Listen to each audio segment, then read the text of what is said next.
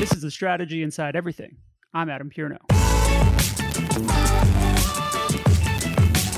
All right, welcome back to another episode of the Strategy Inside Everything. I am joined today on outside. It's a beautiful day. I think in my head, it's a little grayer. Uh, we're recording this during the uh, ongoing COVID 19 situation. So we're both hunkered down, working from home. But Scott Goodson, who's the CEO, founder, and movement maker, yes, I said it, Scott, at Strawberry Frog, is kind enough to make time to join me. How are you today? I am. Um, I am knock on wood well and safe. My family's safe.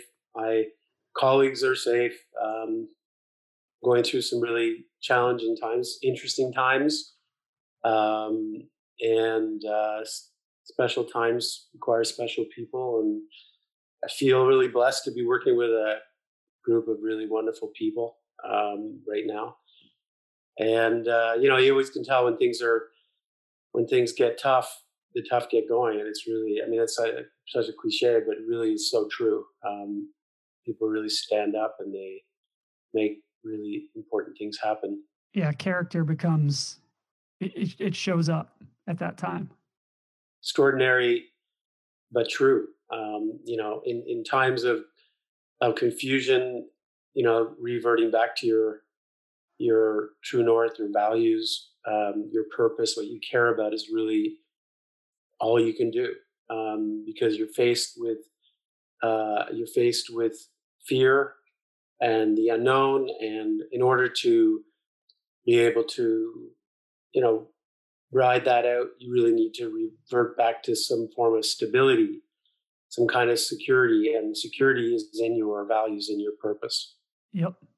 Hey Scott, would you mind giving people a little background on your career or you know how you started, what what led you to start Strawberry Frog and and how it's how it's grown since then? Absolutely. So, Strawberry Frog, um, let me start with Strawberry Frog. So, Strawberry Frog is a um, movement marketing and transformation company. Uh, we develop movements uh, in order to engage consumers uh, into brands and to activate brand purpose in order to um, connect consumers with brands and companies and services in order to sell and grow uh, those products and services. We also work with CEOs and um, CHROs and HR leaders to transform companies through movements inside companies uh, as a means of um, changing the culture, changing behaviors. So, movement is the common theme, the common framework we use. Uh, it is much like it sounds, a societal movement, the principles of a societal movement, in order to um, engage people in uh, in really powerful ways. And Strawberry Frog was created 20 years ago, actually 21 years ago now, on 14th on Valentine's Day, 1999. Um, the name Strawberry Frog is actually the name. I was I was going to ask. Yeah, I was going to ask, ask, about well, the name. Yeah. I'll leave it later. Um, we started the company to create good.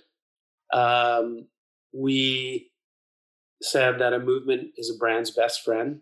Uh, we took that stand 20 years ago to use creativity for good, to create good results, good work, good impacts for our clients and among our teammates. And we're constantly looking for ways to do good in society by activating purpose-based brands with a movement.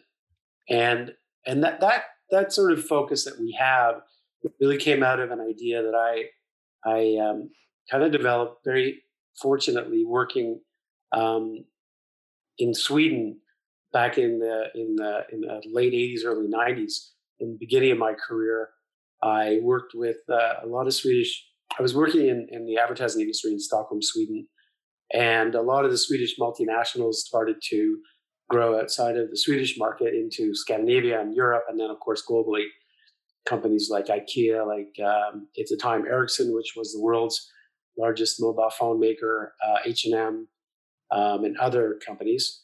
Um, and what I learned back then was that um, consumers were looking for more from their brands than just the brands themselves. So they, in effect, were looking for um, brands to um, provide, you know, have more women on boards. They wanted brands not to have as much packaging, so they wouldn't be environmentally contaminating.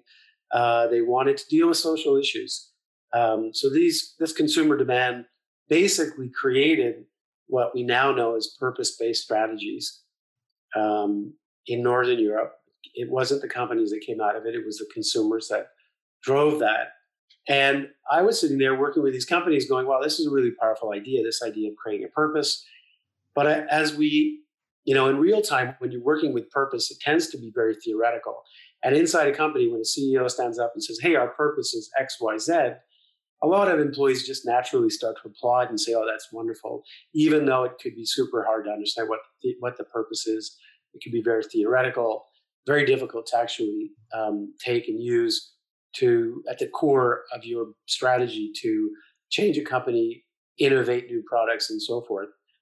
And so, as we took this purpose strategy and and and started marketing these Swedish brands outside of Sweden in places like Poland or Thailand or Australia or Brazil or even in the United States, we saw that people just didn't get it. They were like, "We don't get this purpose thing. Like, what are you talking about?" They didn't understand the the connection between the the purpose and themselves, or they didn't understand the connection between the purpose and the customers, or they couldn't connect the purpose to the business itself.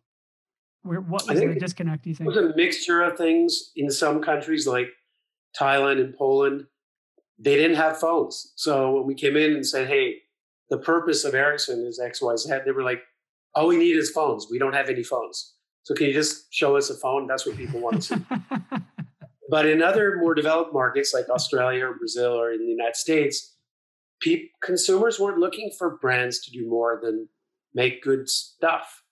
So they weren't interested in brands standing for women, more women on boards, or parental leave for um, for parents working in companies or less pollution. They, that wasn't on their top 10 agenda. It was like, we want good products at reasonable prices, high quality products.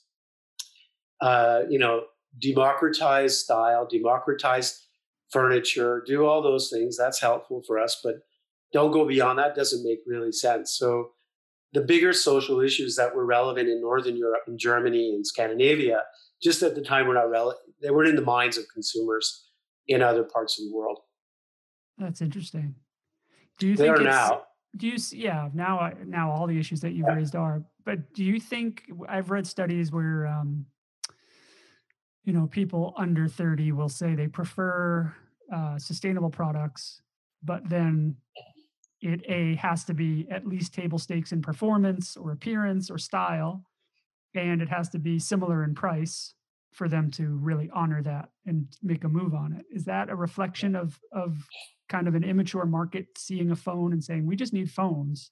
I don't need the purpose. But then when they're saturated with phone options, the purpose becomes more important because it's a it's a differentiator or a reason to align with a product or a brand.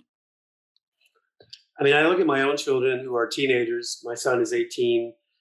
Uh, you know, he grew up with messages around him of concern around the environment. You know, is the environment going to be sustainable in the next in his lifetime? What career choices should it make? Will there be jobs available um, that humans will do versus machines? I mean, there's a lot of um, a lot of question marks about the future. So I think young people being brought up in that world realize that it's not enough just to buy stuff. They need to be making intelligent decisions about the brands they're buying.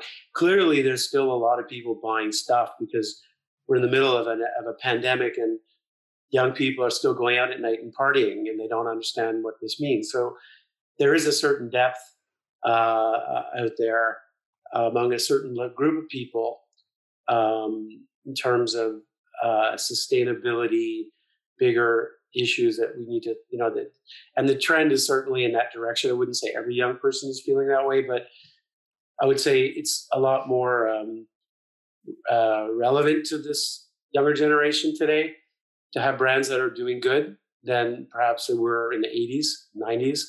When it was all about partying and making money and not really caring about anything, right? Other than uh, mo- you know how much can you get. Obviously, that changed a little bit over time, but it's become more acute.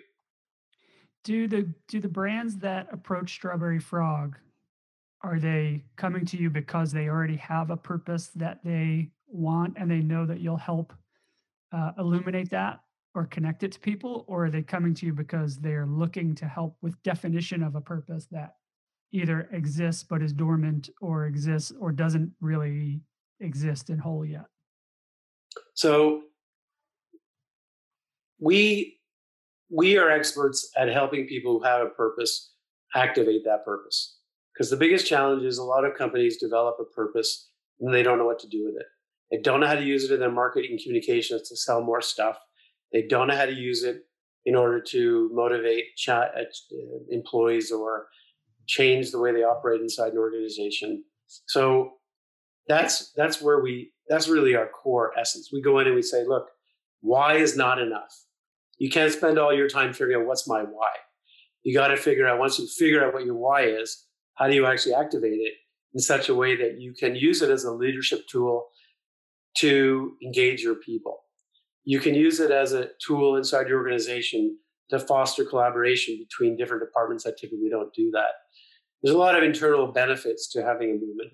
You can use it to generate trust, motivation, creativity among different work groups that typically you wouldn't get from a top down mandate from the CEO, which today doesn't carry as much weight as it did 10 years ago. Um, because, you know, if you look at the world we're living in, you know, the cues are coming, are not coming from the editor of Vogue. Uh, they're not coming from the editors of the top magazines. They're coming from blogs on, on Instagram and, and other social media sites where people are getting their cues for fashion and culture and style and information. So, you know, it's grassroots right now. And, and the framework of a movement can be a powerful leadership tool in today's world for an organization. Uh, and then externally, we can help companies take a purpose and use it as a as a sales and marketing strategy in order to grow their business. That's really our focus. But they come with they come with the why developed. They come with they, the why. looking Sometimes, for someone to help them bring it to life. Correct. Sometimes that why is very theoretical. I mean, mm-hmm. it's like a long sentence that you have to read it four or five times before you understand what it's trying to say. And every word has been measured, of course, by the organization, by the leadership. Um, but when you sit there as an employee and you try to figure out what it means, you know, I, I have so, so many. yeah, the break room uh, poster. The break room poster looks great, but what do I do with it? How do I? Why are there so many commas and semicolons in it? Just give me give me the one sentence breakdown of what what is what are we trying to say here? I mean, some some are really powerful. Um, a lot of them are incredibly banal. Yeah. Um, they're, you know, do good or we're going to try to help people. You know, it literally is, you know, um, they can get also incredibly overthought and and many times they can be gre- they can be purpose washing where company stands for one thing and they try to say something that is completely unrelated to what they do. Yeah. I mean, a great case in point is like uh, Planters Peanut came out with a um, nutrition based purpose. And then they came out and, and said that uh, in a recent ad they just did, they came out and said that they uh, stood for women for um, equal pay because not paying women the same as men is nuts. I don't understand how that connects with the purpose on nutrition. So you know, there's there's a lot of issues in terms of understanding what a purpose is and how you apply it in a day-to-day basis. Um, and uh, so we, we work with them to take their purposes and, and, activate them. Yeah, I think it's in the case of planters there, you just want if if your purpose is either equal pay or nutrition, then the things you're doing line up against one of those things so that it all makes sense to people and you're not all over the board. It doesn't seem like, well, now they're just filling in whatever issue of the week is. Yeah, because purpose, you know, there's a lot of misunderstandings around purpose. Some people feel purpose is your marketing strategy. Purpose is not a marketing strategy.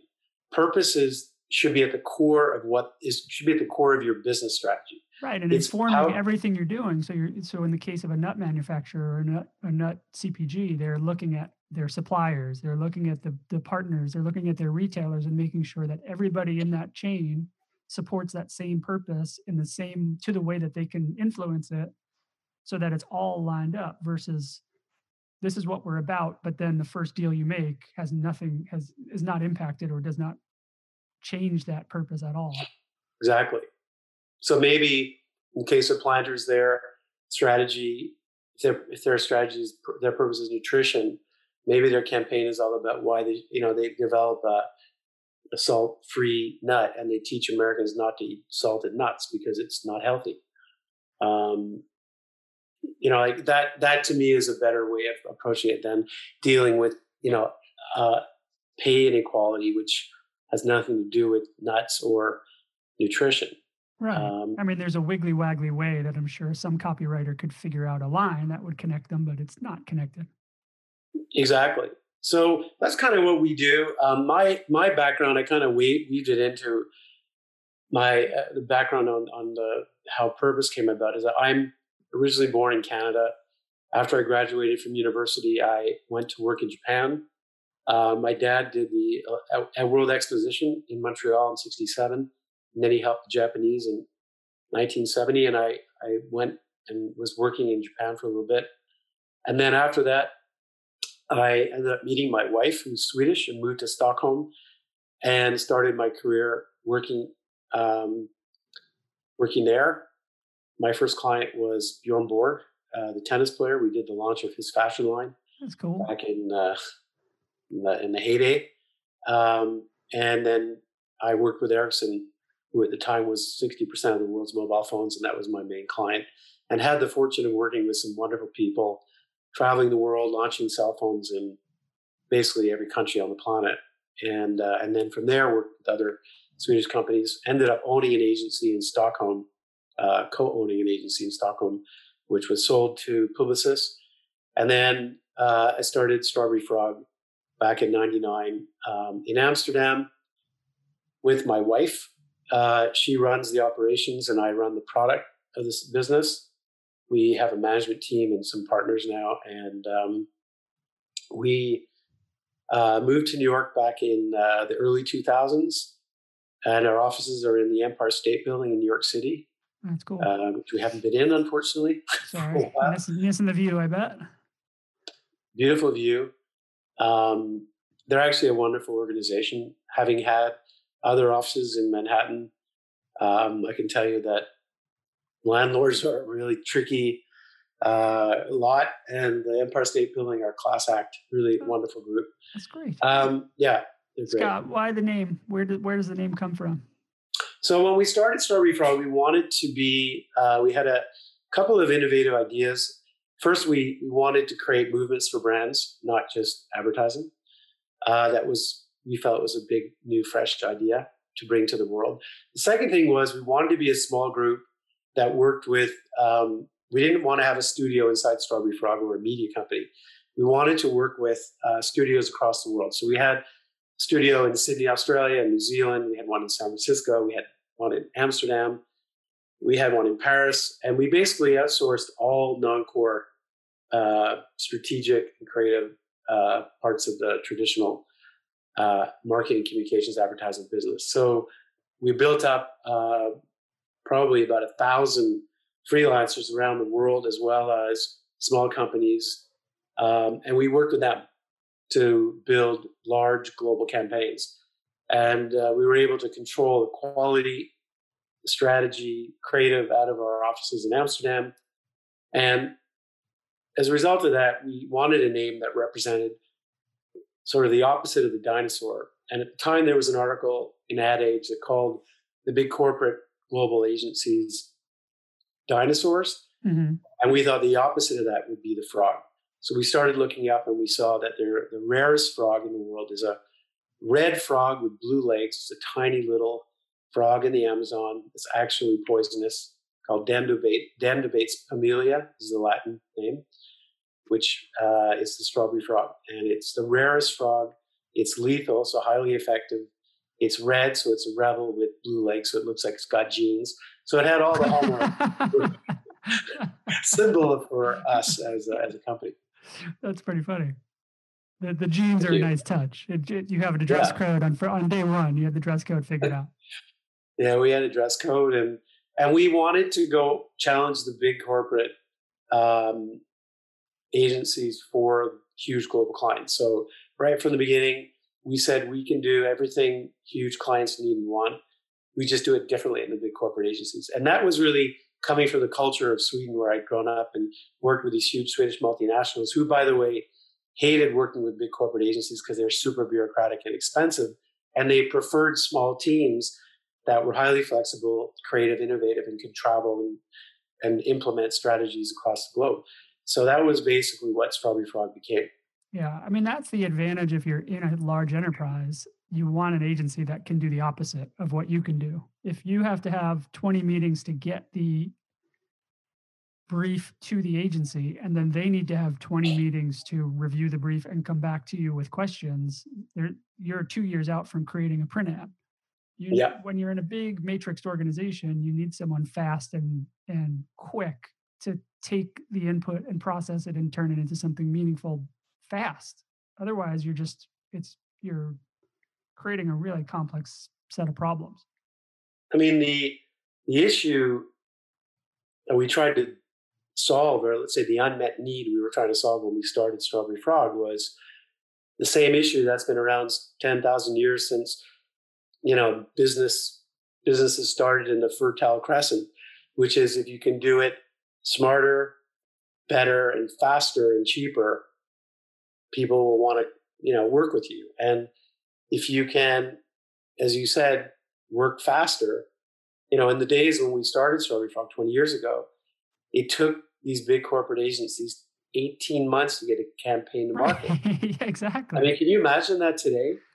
Waiting 18 months to get a campaign to market it would be insane. No the but competitive set would look different the media would look different everything yeah, would be the world would change yeah. now in 18 months. Twice. So you know, we said we can do it faster, we can do it better because we have all these different talents all over the world that we pull in on a project basis, much like research universities or Hollywood, you know, uh, SKG, DreamWorks or a small production um, studio versus MGM. They they are able to move much faster. So because we have that type of structure framework, we can work better, we can work cheaper, and we can work um, and we can work faster. Scott, explain what's a, what makes it a movement. What separates a movement from a campaign or a movement from a even from a purpose? So move, movement thinking is basically starting with what is what is that people are passionate about, care about out there in the world that's that you can tie back to your brand purpose. So instead of starting with traditional advertising, which is starting with positioning, you know, we're going to go out there and position the brand and then come up with a creative way and push that creative idea out there and hope people see that creativity and engage with it. Movement is absolute 100 it's a 180 degree opposite direction. You first go out and understand what's going on in the world that's relevant to the brand and then figure out a way of tying it back to the brand purpose. And by doing so, you're highly relevant to a huge group of people very quickly. And you are able to talk less about product and talk more about the issues that they're concerned about in their lives. It's open ended, so it reaches a much wider audience than traditional advertising, which tends to be highly targeted and highly reliant on paid ad, paid media. Mm-hmm. Movements are sustainable they uh, they outlive media investments. Um, advertising is tradition, typically traditional media. Uh, movements are um, all types of platforms. Uh, they could be a speech, it could be social media, it could be PR, it could be an event. It's total experience. Um, there's a number of reasons why movements are relevant in today's world. Even inside companies, if you're a CEO and you're trying to reinvent a company or transform an organization, a movement is a much better tool for you than a mandate. A mandate where you you demand compliance today just doesn't sit very well with this new age group of employees. They much prefer to have an idea given to them where they're able to participate, add their creativity to make the world a better place, than to be told jump and expect that they're going to say yes sir or yes ma'am, jump how high. Right. So movements really do provide a lot of benefits, both from a marketing perspective and uh, and also as a change management perspective. It's more action based. I mean, it's more about do the the organization doing things that will either generate that are true to the purpose and that will either generate PR or attention or at least align the company and remind the internal team that this is what we believe and here's proof that we believe it. Exactly. When we start creating movement, the question we ask, we, we want to answer is what do we want people to do? Versus traditional advertising is what do we want to inspire people to think? And it's a different, it's a different starting point.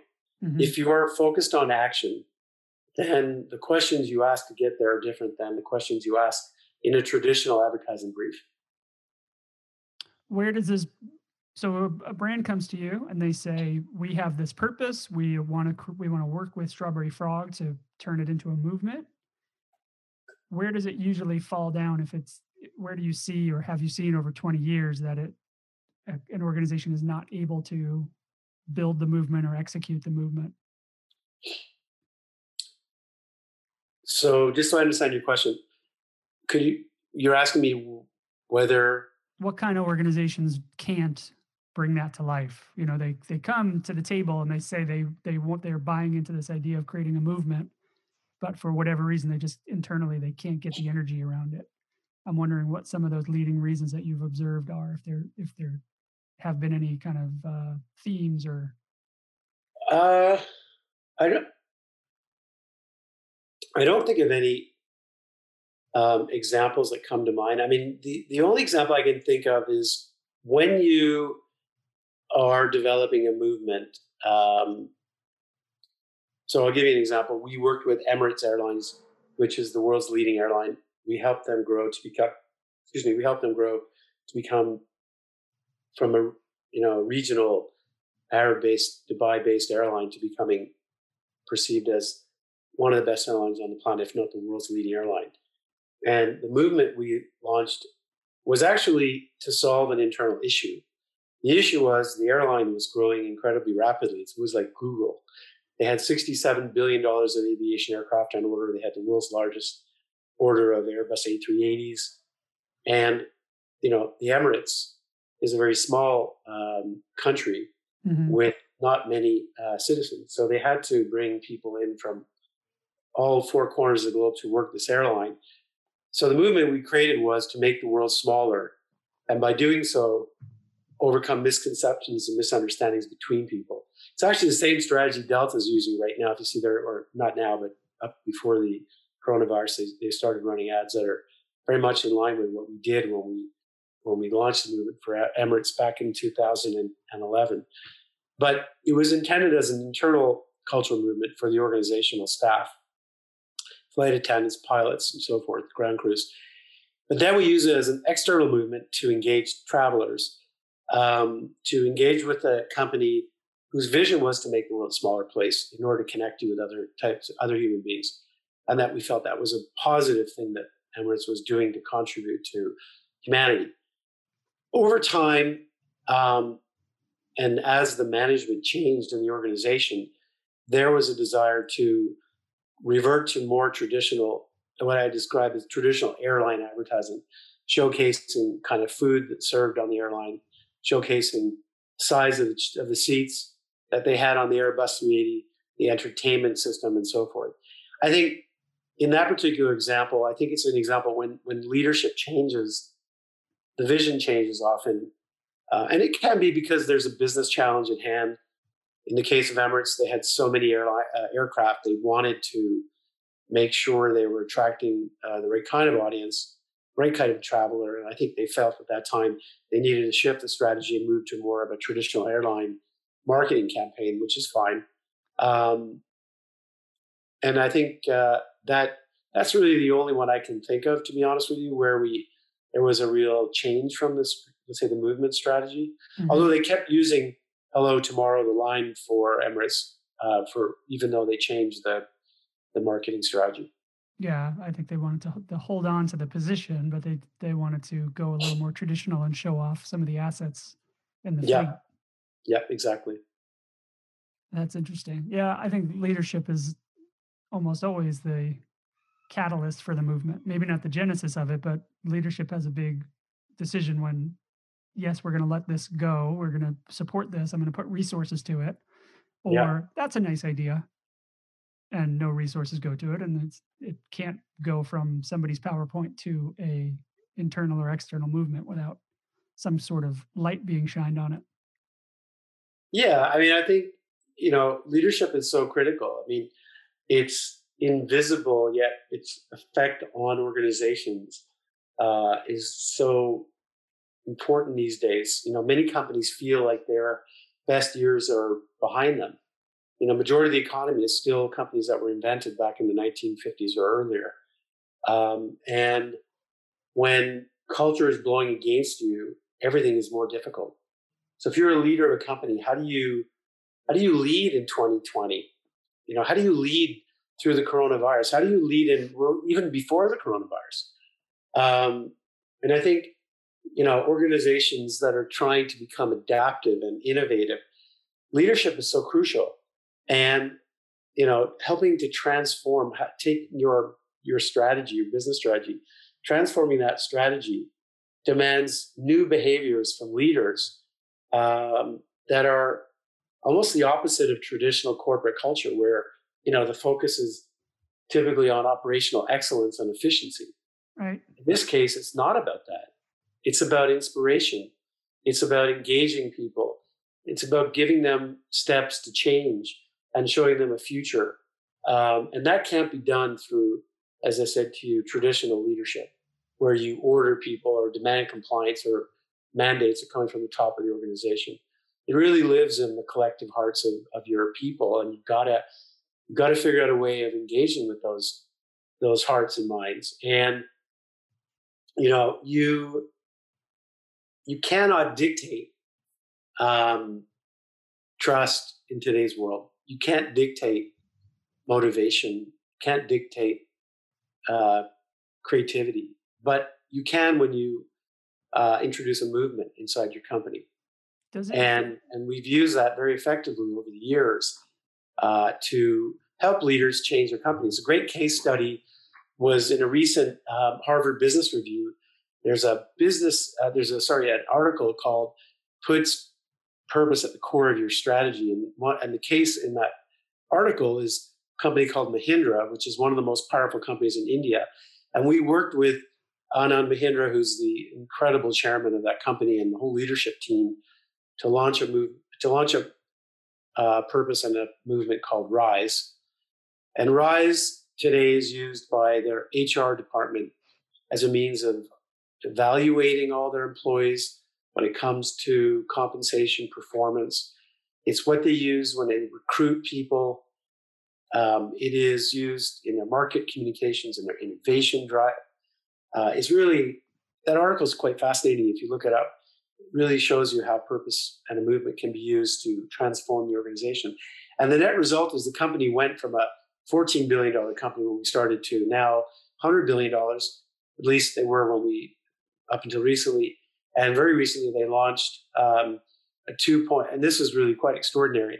The movement was all about tackling the business challenges that Mahindra felt were ahead of them or limiting their potential, which were, were um, their ability to think outside the box, their ability to uh, use their ingenuity. So in India, they have a phrase it's called um, uh, jugad, which means using a lack of resource, using your ingenuity with a lack of resources in order to create great leaps forward in innovation. Uh, it's a Hindu word for that. Like it's like using um, your your limitations as a as a tool. Correct and using ingenuity in that sense. So that was part of their culture, but it, they saw it as a as a um, in some respects they saw it as a strength, but in some respects they saw it as a weakness because they weren't as resource rich as American companies or British companies. Secondly, by nature of being based in India, they felt they were not as not as great as U.S. corporations or, or European corporations. So there was a confidence issue. And thirdly, they needed a higher purpose to drive them out in the world to drive some form of societal change. So Rise was all about using your using your ingenuity and accepting no limitations. Um, it was that you were second class. You were not second class to anybody. No limitations. Using your ingenuity to drive positive change, and the positive change was in in society. So Rise, which was the motto of the movement, was all about those three pillars, and um, and it is extraordinary how that strategy has helped leadership drive that company. And, and a great example of where that's ended up is they're now the world leader in tractors. They just launched something called the Battista, which is a $2.5 million electric supercar designed by a company called Pininfarina based in Bologna, which is, as you may be familiar, the design company that designs all the Ferraris. Mm-hmm. Mahindra acquired that company and then called the new electric car they launched, the Pininfarina Battista. That would never have happened if it wasn't for their new purpose and movement that gave them the, the confidence, the no limitations, the driving positive change to make that kind of an impact. So it's just a great example of how you can change the world with this type of strategic thinking that we're talking about. Do you think, uh, as you just described that, I I wondered if the idea of we, we tend to celebrate visionary leadership, but but as I'm processing what you're saying, I'm thinking about how pragmatic the description of rise really is. It's we can only do what can be done with the resources we have, so we have to be clever about how we deploy those resources. Is one of the most pragmatic and practical pieces of advice to elevate someone and give them freedom to think differently about the tools that the the assets that they have that led to something so unexpected as the the electric car that they've that they're launching but a visionary if if it was a visionary ceo who in you know 2017 at a tractor company would have said in 3 years we're going to work and figure out how to do this electric supercar people would have said, I don't know. I don't know, Mahindra. I don't know if that makes sense. Yeah. How do you how do yeah. you balance the, the visionary and the the pragmatic? Well, part of the process and the products that we sell are um, coaching. So, in the case of Mahindra, we actually spent two years working with their executive leadership, going through coaching and role playing, where we worked with them through this movement idea and how they could use that in order to change the way they think, change the way they engage with their colleagues, change the way they engage with younger people and older people. So it was really about a cultural change uh, inside the organization, which you cannot achieve unless you do those types of programs. Uh, you can't just take an idea and lob it out there. That's why you have issues like uh, a CEO of a big packaged goods company going out and hiring BCG to come up with purpose strategies for your products, and then handing those strategies to your marketers and saying, go and use those in ad campaigns. Because those brand marketers are being remunerated and evaluated from a performance perspective on how many cans of soda they can sell. Right. And they're not being remunerated for how well their purpose is being implemented. And they haven't been trained to think about how their purpose should be used to drive positive change. They're just being given a document and said, take this purpose strategy and use it when you do your ad. Right. And the net result of that is you get these, does you get this disconnect. So purpose very rarely actually gets executed. Brand managers scratch their heads whenever they hear it, roll their eyes. And the CEO is sitting there going, why the hell is not, why aren't we activating this thing?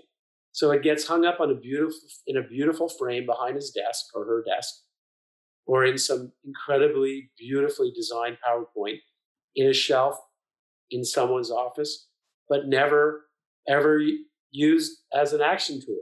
Right. Never brought to life in the way that was intended. Yeah, that's the real issue. All right. One more question for you. Are you bringing back Uprising? I am actually working on a new book together with Chip Walker, who's our head of strategy, um, which will be uh, the next uh, iteration of Movement Think. So, Uprising, How to Build a Brand and Change the World by Sparking Culture Movements was a bestseller when we launched when I launched it back in 2012. Um, this is the perfect time in this uh, uh, quarantine period to actually be writing. So I'm actually writing uh, an hour a day. Good for you. Chip is too. Um, and we're we're going to be looking at some of the things we've talked about today. For example, how can CEOs use Movement Think to lead companies today? How can you use Movement Think to foster collaboration between departments? How can you use Movement Think to think even broader than that um, in terms of uh, equity, finance, and other ways of engaging with the uh, financial community and investment community?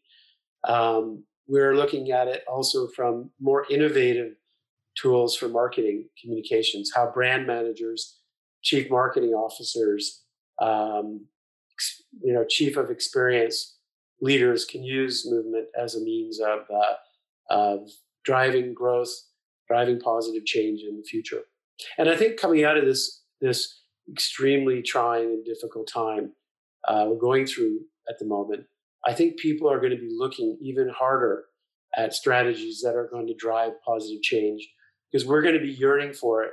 I think coming out of this more than we were going into this, um, and uh, and I think we're going to be poised to to help uh, companies out there who have that same point of view.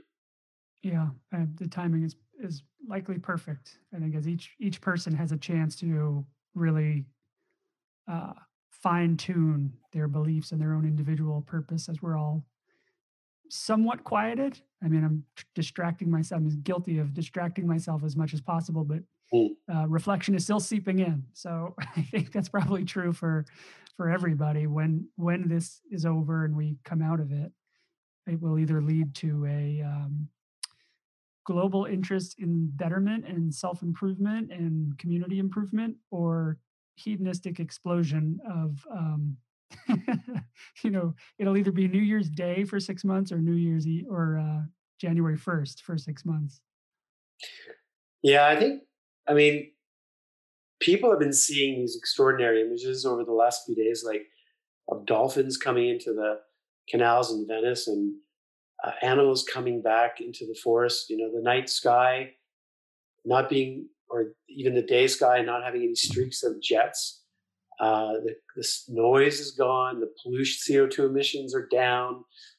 There's a lot of things that are happening that people are noticing. Yes. Um, and I and I and I hope that the the biggest lesson of all is that people um, who are in positions of leading companies realize that if you uh, drive positive change for your customers and your employees, it's actually in your self interest. If you actually remove, if you don't poison your your employees, if you don't poison your customers, they actually live longer and buy more stuff. So it it's actually your interest. It seems self-explanatory, but it is clearly uh, American commerce has taught us that that is not self-explanatory. Well, hopefully that'll be a you know one of the things that we will learn through this this difficult time. Um, I think we are certainly being forced to question uh, everything. And, uh, you know, for whatever reason, the strongest, most powerful, richest country in the world couldn't get their act together with months of advance warning. And we're seeing right now in New York City doctors pleading they have no equipment, they have, people have no ventilators. It's a complete mess, and it's it's unbelievable yeah. um, that this is happening right now. And I think at the very least, people, and, and the surge has yet to start in New York City. Yep. It's going to come over the next uh, 14 to 21 days. Same is going to happen to other parts of the country. And I think that's going to force people to realize that the system that we've inherited is not working, that there needs to be a better way. And I think that's going to, and that, and that includes people who are responsible for strategic thinking in companies. And, and, and I think there are lessons to be learned in movements out there, popular movements, that be used to understand the needs of people um, that can be used to drive innovation, that can be used to help prove collaboration, um, new ideas, and better ideas. And uh, I certainly hope so. Uh, as do I. Um, Scott, I wanted to thank you very much for for carving out some time for this conversation. I know we scheduled it way before all this got uh, crazy out there in the world, so I appreciate you uh, joining me, even despite that. I know what you're what you're working on right now, and um, appreciate you making time for this. Well, it's a pleasure uh, to be on your show, and and despite what's going on, it's uh, we need to keep going, keep doing what we're doing, keep our minds busy. Anyone who's listening to this, if you if you are um, able, please go to HCW shoutout. Uh, sorry, um, hashtag HCW shoutout, which is a shout out to healthcare workers, and just give your love and appreciation for them because these guys are working 24 7. It's absolutely insane. They need all our love and support right now. Um, and uh, thank you for having me. Thanks, Scott. It's been great talking to you. All right. Take care. Thanks.